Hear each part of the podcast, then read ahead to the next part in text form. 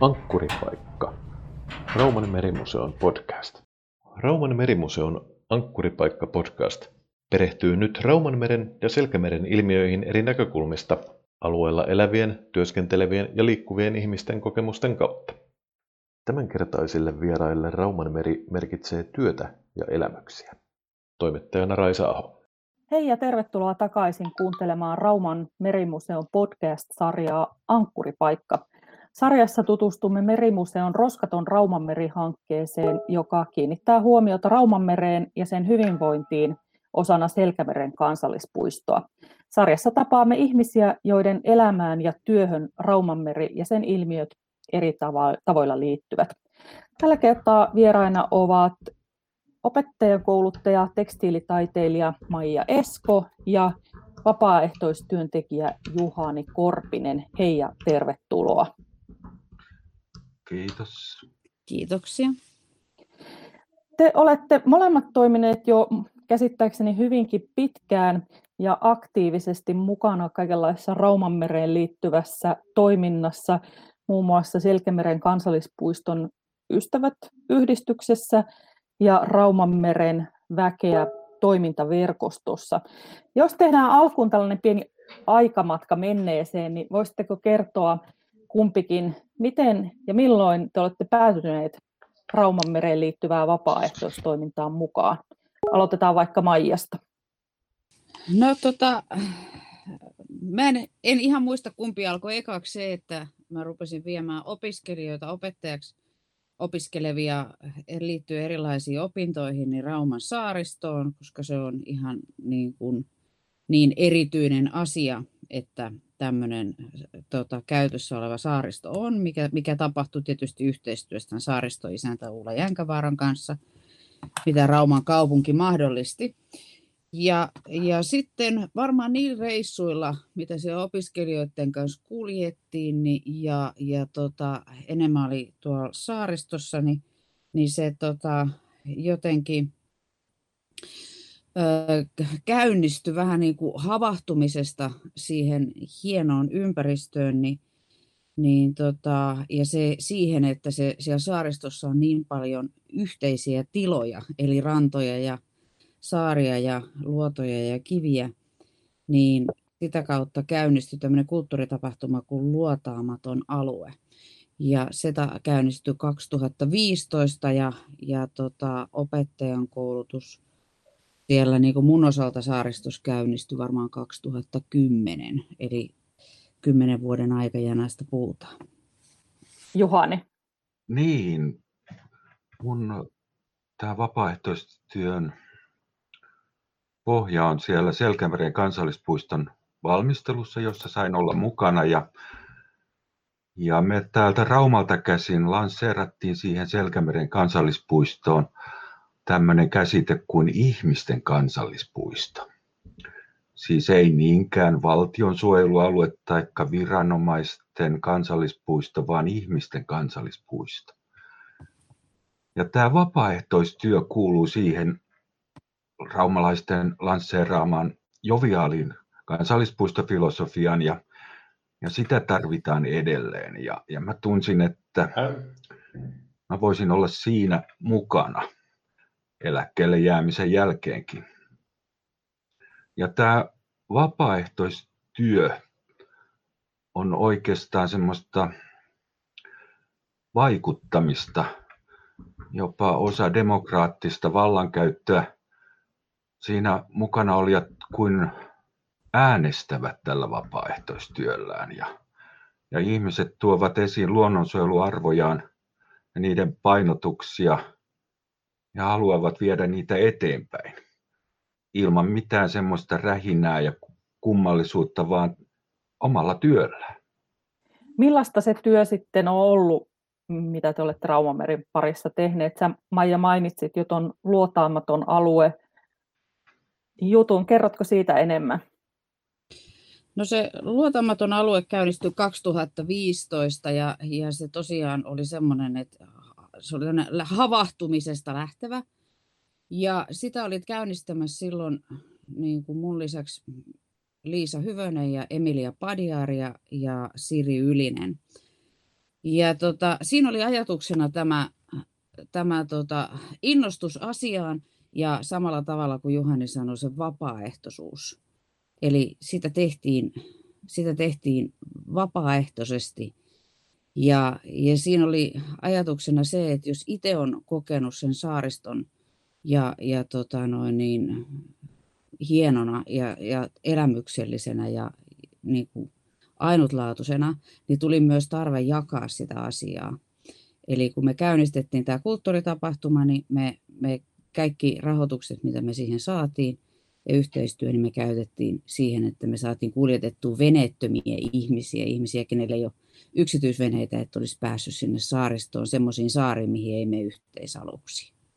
Se onkin muuten, kun sanoit aikaisemmin tuossa, että siellä saaristossa on hienoja paikkoja, jotka on avoimia ihmisille, niin avoimuus on yksi juttu, mutta kaikille ne ei ole ihan saavutettavissa. Niin, kyllähän sinne nyt kuitenkin pääsee, mutta vaan raja, rajattuihin paikkoihin ja tätä saavutettavuutta on nyt Maijan ja kumppanienkin työssä laajennettu ja samoin tämän Raumanmeren väkeä toimintaverkoston tapahtumiin on yleensä järjestetty ainakin subventoitu kyyti. Mm. Sanoit sen Raumanmeren väkeä tuossa, Juhani, otetaan siitä aasinsilta sun vapaaehtoistyöhön. Mitä kaikkia muotoja se on pitänyt tässä vuosien varrella sisällä? Niin, se on valtava lista.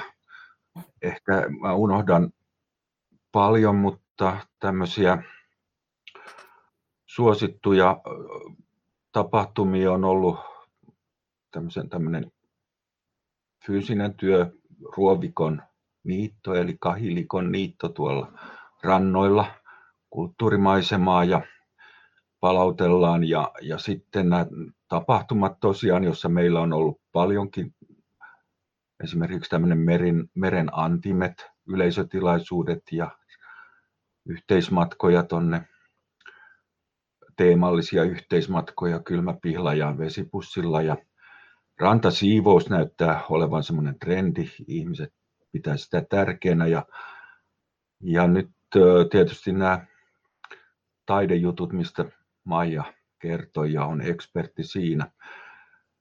Sitten tämä meidän Raumameren väkeä tavallaan organisoituneen, väljästi organisoituneen työn ulkopuolelta on paljon vapaaehtoistyötä ja tämän talven juttuhan on mainio tämä reittien auraaminen jäälle.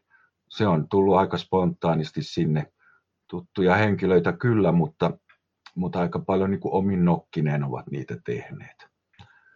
Joo, mä huomasin Länskerissä, Länsi-Suomessa oli hiljattain ilmakuva sieltä jää, jäällä olevista reiteistä. Oliko sekin teidän tekosianne? Ei, se oli nimenomaan yksi tuttu äijä, joka niitä oli sinne tehnyt ja, ja mekin vietiin sinne sitten ahkiossa polttopuita nuotiopaikalle. Tosin lyhintä reittiä hankea hiihdellen ah, ahkio perässä, mutta, mutta silloin huomattiin, että paljon väkeä kulkee niillä auratuilla väylillä. Niin se on raumalaisille tärkeä osa esimerkiksi virkistysmahdollisuuksia, kesät, talvet, tuo meri. Miten helppoa raumalaisia on saada mukaan tämmöiseen vapaaehtoistoimintaan meren puitteissa?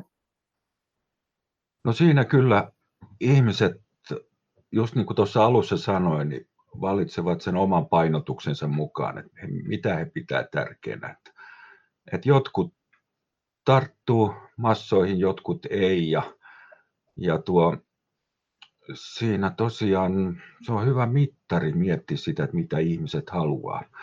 Nythän tämä, tämmöiset viralliset suojelupäätökset Rauman saaristossa siis, mitkä aika yksimielisesti sinne päätettiin hankkia, niin ne luovat tämmöisen suojelumoodin siihen alueen käyttöön ja, ja sen sisällä sitten on aika paljon liikkumavaraa, että ihmiset voivat tehdä tämmöistä luonto- ja kulttuuriympäristötyötä ja, ja aktiivisuutta ylipäätään sen sisällä. Että siellä semmoiset turhat ohjaamiset ja rajoitukset ja säännöt, niin niihin ei kannata takertua. Että täytyy muistaa, että Rauman saaristoa paljolti käytettiin suojeluperustein jo ennen ennenkin vuosikymmeniä, että eihän se nyt tuhoutunut, vaikka sitä käytettiin. Maija, millainen kokemus sulla on, kuinka kiinnostuneita ihmiset on esimerkiksi sinun projekteista? No, no se on oikeastaan, oli silleen, että kun sitä ruvettiin opiskelijoiden kanssa on ilman muuta, siis se on jokaiselle, jokaiselle opiskelijalle, melkein voi sanoa 99 prosenttia, niin on aikamoinen elämys, mitä, mitä he muistelee vielä vuosien päästä silloin, kun on, on päästy sinne saaristoon opiskelijoiden kanssa. Ja, ja, ja, ja sitten se on ollut myös sillä lailla, kun on menty talvella jäitä pitkin, kun noista, noista reiteistä puhuttiin, niin se on ollut vielä ehkä isompi elämys silloin. Ja, ja, tota, ja, mutta toi luotamattoman alueen tarkoituksena oli lähteä lanseeraamaan sitä sillä tavalla, että se on ihan yhtä luotamaton tekijöilleen kuin se on muille. Eli sitä ei isosti aloitettu, se aloitettiin pienestä. Me ei itsekään tiedetä, mitä seuraavana kesänä tulee. Ja, ja sitten siinä tietysti sitä, ehkä sitä löytämistä helpotti se, että kun se eli siellä saaristossa, niin se eli alusta asti myös yhtä lailla verkossa, milloin se, joka oli löytänyt sen tota, netistä tai, tai somen kautta löytänyt tiensä sinne tapahtumasivuille, niin osasi tulla saaristoon tai toisinpäin. Ja tietysti paikallislehtien kirjoitukset edisti kävijöitä siellä. Mutta kyse ei, ei ollut massatapahtumasta, vaan ajatus oli semmoisesta, että sitä voi itsenäisesti sieltä löytää ja etsiä. Ja osa teoksista ja töistä ja projekteista on vähän niin kuin piilossakin. Millaisia tapahtumia ja töitä tähän hankkeeseen muuten liittyy? Se on ollut kaikenlaisia, oikeastaan niin kuin kaikilta taiteen, taiteen aloilta, melkein kutakuinkin. Musiikki on ollut valitettavasti vähän, vähän, vähän vähemmän. Se olisi toivottavasti jatkossa sellainen asia, mikä voisi löytää tiensä sinne. Ja, mutta muuten hyvin niin kuin erilaisilta taiteen aloilta. Ja, ja sitten siihen on liittynyt työpajoja ja tapahtumapäiviä, mitkä on ollut myös semmoisia, milloin on ollut, voinut tulla vapaasti työskentelemään. Mä en tiedä, meneekö tämä taiteen kategoriaan vai tämmöisen kulttuuriperinnön työnäytösten joukkoon, mutta osoittaa just kuinka pieni vapaaehtoistyön tekijän joukko saa paljon aikaa ja, ja kyse on keiton tekeminen vastapyydetystä harmaa hylkeen lihasta. Oho. Ja tuo, se oli aika hauska yksityiskohta tässä meidän toiminnassa ja, ja yksi hankki sen lihan tuolta Pyhämaan vesiltä edellisenä päivänä ja tai ruoan valmistusta edeltävänä päivänä ja, ja yksi meidän vapaaehtoinen henkilö sitten oli keittiömestarina ja vapaaehtoisesti myöskin yleisö, iso joukko yleisöä maistoi ja söi sitä keittoa, että, että siinä oli kanssa vähän semmoista talkoa henkeä, mutta hyvältä se keitto maistui ja noin 70 ihmistä muistaakseni siinä tilaisuudessa oli silloin paikalla kertomassa siitä, että, että tämmöinen harmaa hylkeen lihakin on ollut ravintoa ja, ja siitä saa ihan hyvää soppaa. Sen voisi kuvitella olevan jo melkein, melkein kadonnutta kansanperennettä, harmaa hylje, keiton syöminen. Kyllä, mutta kyllä tässä voidaan se luokitella kuitenkin niin kuin luonnon kestäväksi käyttötavaksi, että, että harmaa hyljehän ei ole enää mitenkään uhanalainen, ja, että tämmöinen mahdollisuus oli ja sitä käytettiin nyt hyväksi. No, jos ajatellaan, ei pelkästään tällaista vapaaehtoista toimintaa, johon, jossa ihmiset sitoutuu johonkin tiettyyn tehtävään tai työhön, vaan sitä, että miten tietoisia Raumalla ollaan Rauman merestä ja sen tilanteesta ja mahdollisuuksista suojella sitä, niin mitä mieltä te olette, onko raumalaiset riittävän hyvin perillä oman merensä asioista? Mitä mieltä sä Maija olet? Mä oon vähän sitä mieltä, että enää ei ole. Voisi olla ehkä enemmänkin. Että osa porukasta on hyvinkin ja, ja sitten tota, ehkä se on sitten, jolle ei ole, jos ei perheessä ole venettä tai, tai ei ole semmoista kulttuuria ollut mökki tai kesäpaikkaa jossain muualla, niin voi hyvinkin asua Raumalla niin, että ei oikeastaan muuta kuin kävele tai ohi menee niin kuin rantoja pitkin, ettei, ettei synnykään suhdetta siihen. Joo, jotenkin jossain vaiheessa esimerkiksi tämä teema meren suojelu oli isompien joukkojen näpeissä, mutta siinä voi olla, että on tullut muita asioita tilalle, myöskin ympäristönsuojeluasioita, ilmastonmuutos on sellainen, mistä kaikki puhuu. Ja että tätä meidän mertamme uhkaa nyt uudet asiat ja ehkä niissä tietoisuus saisi vähän kasvaa. Tarkoitan nyt esimerkiksi näitä EU-pohjaisia sinisen kasvun suunnitelmia, merialuesuunnittelu, joka on tuomassa tai joka tarjoaa tähän Rauman merialueellekin kaiken näköistä toimintaa ja rakentamista, joka voi häiritä monen käsitystä hyvästä merestä. Mutta kyllä tässä niin kuin toisaalta niin tapahtui semmoinen ihmisten invaasio saaristoon.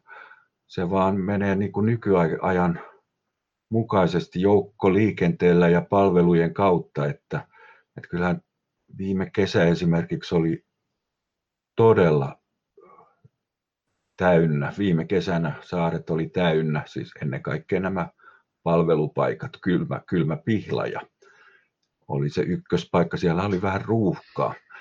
Et siinä mielessä kyllä raumalaiset ja ulkopaikkakuntalaiset ovat löytäneet Rauman saariston hyvinkin. Ja samoin näillä vapailla rannoilla, niin se johtuu ehkä tästä pandemiastakin osaltaan, niin, niin veneilijöitä siellä oli enemmän kuin aikaisempina kesinä. Niin, tosiaan täytyy tähän väliin sanoa, että pandemia vaikuttaa tähän meidän meidän podcast-jaksoonkin tehdään tätä etävälityksien yhteyksillä, kun tartuntatilanne on nyt Raumalla sellainen, että ei, ei lähdetty henkilökohtaisesti tapaamaan. Ja varmaan se vaikutti tosiaan viime kesänä paljon siihen, että kotimaan matkailu oli hyvin suosittua, niin en ihmettele, jos kylmäpihlajassakin ollut ruuhkaa. Mutta vielä tuosta, että miten niin kuin meri koetaan ja tunnetaan, niin tuosta meren suojelusta, niin niin siinä saattaa olla se riski nykyisessä informaatiotulvassa, että ihmiset kyllä niin kuin sanovat ja kokevat mielellään, että merta pitää suojella, mutta eivät ole siitä oikein tietoisia, että mitkä, mitkä on ne konkreettiset ongelmat ja konkreettinen suojelukeino. Että, että tässä vähän eletään meidänkin työssä sen riskin äärellä, että me lanseerataan esimerkiksi mahdollisia rahahankintoja sillä lailla, että pelastetaan yhteinen Raumanmeri tai yhteinen saaristo.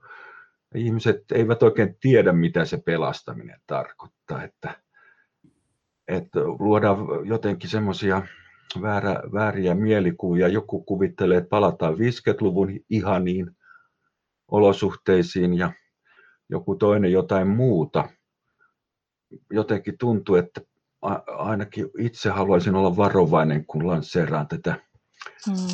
tätä suojelunäköä. Näkyä. Mitä se esimerkiksi tavallisen raumalaisen kannalta voisi sitten, jos ei puhuta meren suojelusta tai pelastamisesta, vaan vaikka sen vaalimisesta, niin mitä se voisi tarkoittaa? No mun näkökulmassa se tarkoittaa sitä, että meren kuormitus, sinne ei saisi tulla yhtään lisäkuormitusta. Vanhaa kuormitusta on vaikea saada pois ja meri muuttuu joka tapauksessa, mutta, mutta uuden teknologian avulla kokonaiskuormitusmäärä ei saisi kasvaa. Näkökulma on nyt erilainen tällä hetkellä monessa muussa suunnassa.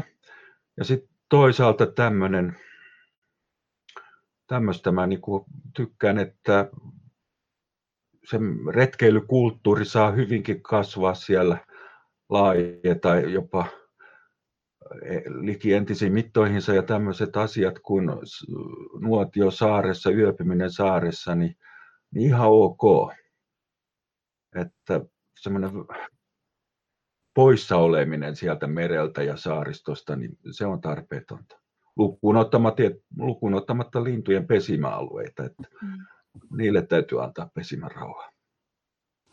Niin, siis mä ajattelen myös sitä, että tässä se, että se suhde syntyy sinne, että, että se niin kuin, ennen, kuin, ennen suojelua pitää olla suhde siihen paikkaan, mitä suojellaan, niin mä ajattelen, että siinä paikalliset koulut ja, ja tota noin, niin koulujen opetussuunnitelmat ja, ja kouluvuosi on tärkeässä tärkeäs roolissa, että se kasvatetaan siihen maailmaan.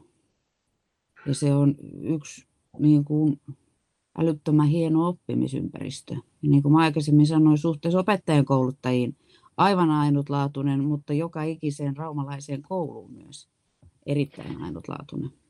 Joo, Kyllä, ja... ja... Anteeksi, si- sano sitä vaan Juhani. Joo, niin äh, just tätä, että ihmiset, ihmisiä täytyy auttaa sen suhteen luomisessa tosiaan ja, ja tämän päivän keinoin ja, ja silloin nämä meidän saaristooppaat ja saaristopalveluyritykset on tärkeässä asemassa, että eräheppu ja, ja, ja kaikki nämä Hike and Show porukat, niin niiden käyttöä pitäisi lisätä, koska se, että isä vie perheensä sinne palelemaan ehkä, niin se ei ole enää tätä päivää, vaan, kaupalliset palvelut, niitä sois vahvistettavan. Ja erilaisia asioita, erilaisia niin kuin, niin kuin eri tyypeille. Se, joka haluaa mennä nuotion viereen, joku toinen voi mennä sinne joogaamaan. Kolmas haluaa mennä syömään pizzaa ja juomaan kaljaa. Kai sekin on ihan suotavaa. Ja, siis kaikki. Erilaisia tapoja. Mm. Niin toi terassit, jotka on hyvin käytössä myöskin kylmäpihla ja sainakin, niin mun mielestä se on jo luontokokemus se, että näkee sen meren valo tai meren valot eri olosuhteissa, niin, niin se on ihan ok. Palataan vähän sitten tuohon teidän kummankin omaan toimintaan vapaaehtoistyössä. Mitä se on teille henkilökohtaisesti antanut? No mun kohdalla kyse on ollut paitsi niistä saariston luontoelämyksistä, niin, niin ihmisten tapaamisesta ja ihmisten kanssa työskentelystä, että, että jotenkin on saanut tässä huomata, kuinka paljon fiksuja ja tekeviä ja an, semmoisia antoisia ihmis, ihmisiä on ihan tässä lähipiirissä. Että oikeastaan multa on karissut kaikki tuommoiset median sankari-ihmiset pois näköpiiristä, että, että nämä, täällä paikan päällä on paljon fiksuja ihmisiä ja, ja todella niin kuin rikkaita, henkisesti rikkaita ja tekeviä tilanteita on, on tuota, saanut kohdata. Juuri näin. Ja sitten se semmoinen niin kuin koko oikeastaan sen meren ja saariston kautta tulee semmoinen koko vuoden kierto myös.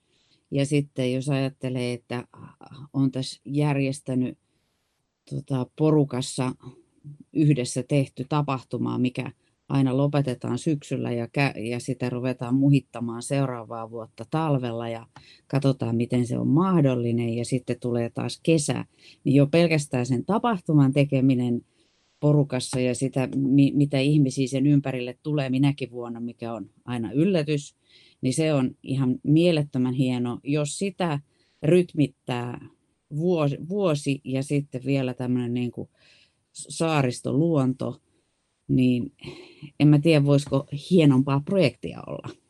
Ei oikeastaan.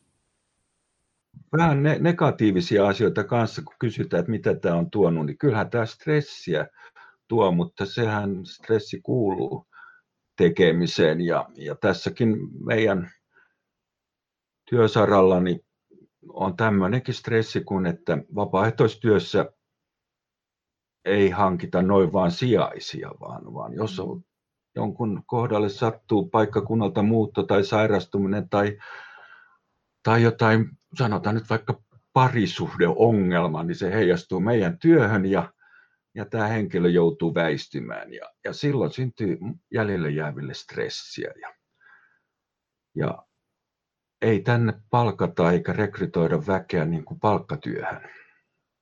Mm. Niin se vaatii tietynlaista sitoumista, sitoutumista, mikä, mitä elämäntilanteet ei ehkä aina sit salli. Just näin. Onko siinä ollut muita harmin aiheita? Tuleeko koskaan sellainen väsymyksen hetki? Totta kai, aina tulee. Sehän on niinku semmoinen no, normikaari, mikä siinä on, kun tekee oikeastaan mitä tahansa, niin siinä on vähän niin kuin se semmoinen samanlainen, että joutuu jossain kohtaa selittelemään itselleen, että miksi taas tätä on taas tekemässä, kunnes sitten se lähtee kummallisesti vetämään, jolloin huomaa olevansa kuitenkin loppuviimeksi koko ajan niin kuin saamapuolella. Joo, mutta näitä harmeja tietysti, vaikka mä tuossa äsken puhuin, että tämä suojelu, ö, moodi tavallaan on olemassa, niin sen, ja sen alla voisi niinku olla aika kirjavaa toimintaa, niin, niin on siinä kyllä sitten toimintoja, jotka ylittävät tämän suojelumoodin ja, ja se harmittaa, kun ihmisten arvot menee tuolla saaristossa ristiin, että on selvästi semmoinen, että joku porukka roskaa ja joku toinen porukka menee ja siivoo ne. Et se vähän rassaa se idea, mutta ehkä siinä sitten nämä käyttäytymiskulttuurit muuttuu aikaa myöden. Nämä siivoojat on usein myöskin lapsia ja, ja semmoista väkeä, jolla ehkä fyysinen voima ei ehkä riittäisi siihen hommaan, niin, niin tuota soisi, että heille ei olisi niin paljon sitten tätä siivoamistehtävää. Toivoa sopii, että lapset eivät sitten itse enää aikuisena, aikuisiksi kasvaessaan roskaisi siellä Mm. Ehkä se on se kulttuurin muutos, mikä on tulossa, toivotaan. Niinpä, se on sukupolvijuttu. Mm. Mä kysyisin teiltä, Maija ja Juhani, sellaista, että mikä, minkälainen tunneside teillä itsellä on Rauman mereen? Mitä se teille merkitsee? Maija. No, se on oikeastaan tullut vähän paikkaamaan sidettä niin kuin mereen, mikä on ollut hiukan pohjoisempana, eli mä olen lapsuuteni viettänyt Ouran saaristossa. Eli mä olen se, joka on palellut siellä kivenkolossa. Ja tota, mutta sehän on tietysti jälkikäteen ajateltuna ollut aikamoisen hieno mahdollisuus, eli ihan siellä merikarvia edustan ulkosaaris oltu.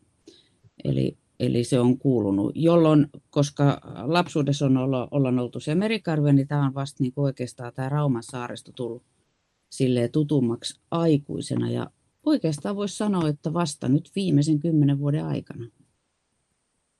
Niin, sulla on hieno juttu, kun sulla on se Ouran saaristo.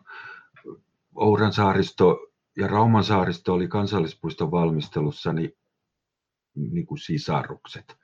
Mm. Molemmissa haluttiin sitä kansallispuistoa ja molemmissa oli ne arvot. Mutta mun kohdalla jotenkin mä koen, että jos mä asuisin Muoniossa, tunturin juurella, niin mun olisi pakko nousta hirveän usein tunturiin.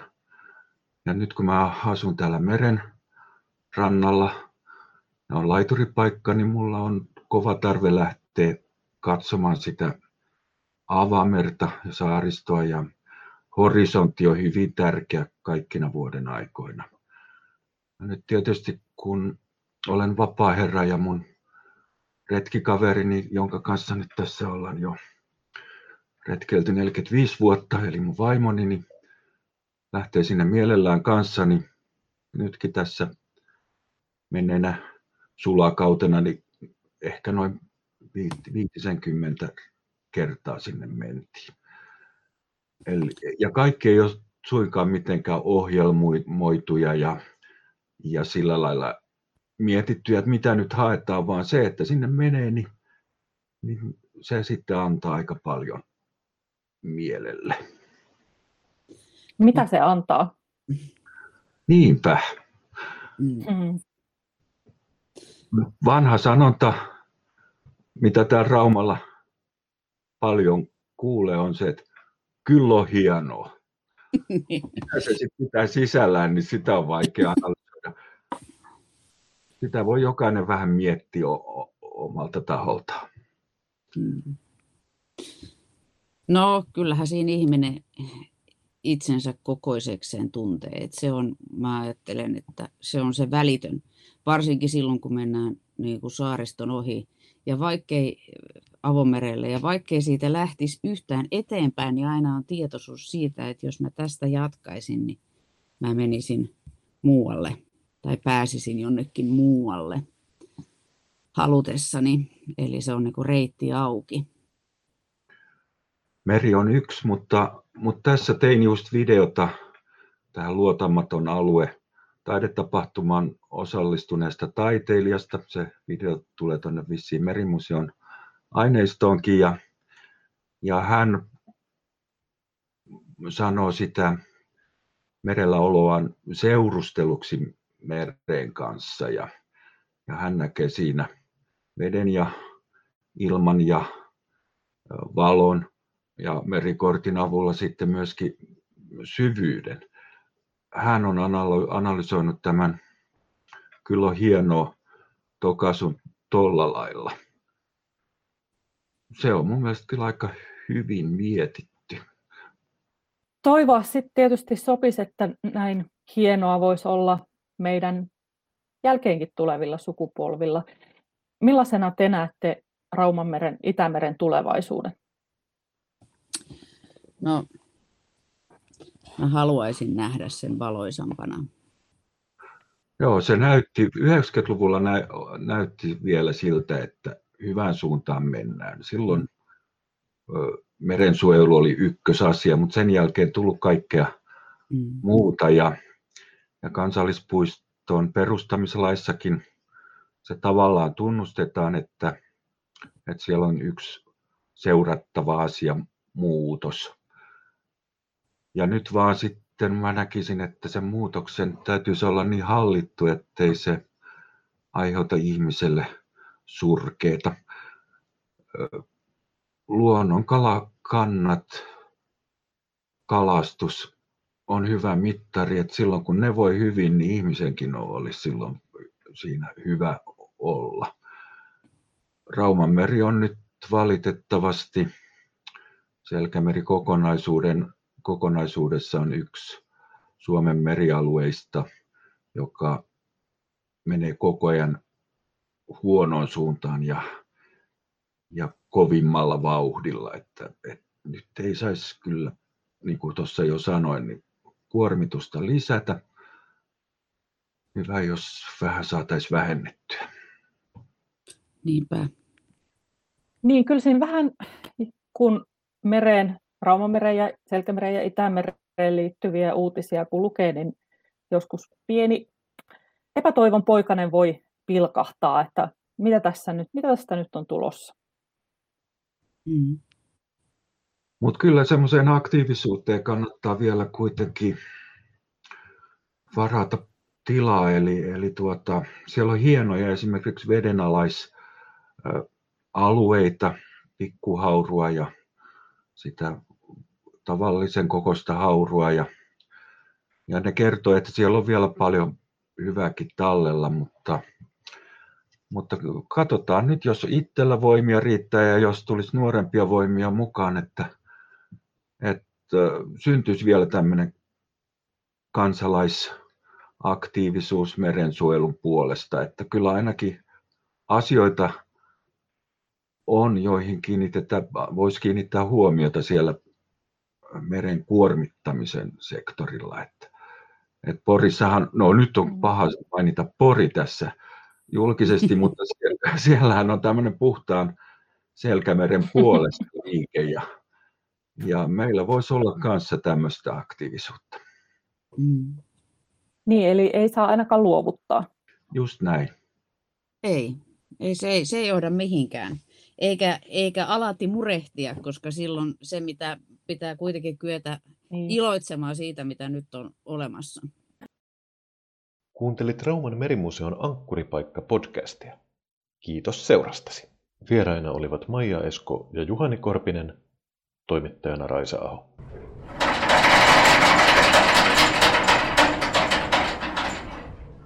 Ankkuripaikka. Rauman merimuseon podcast.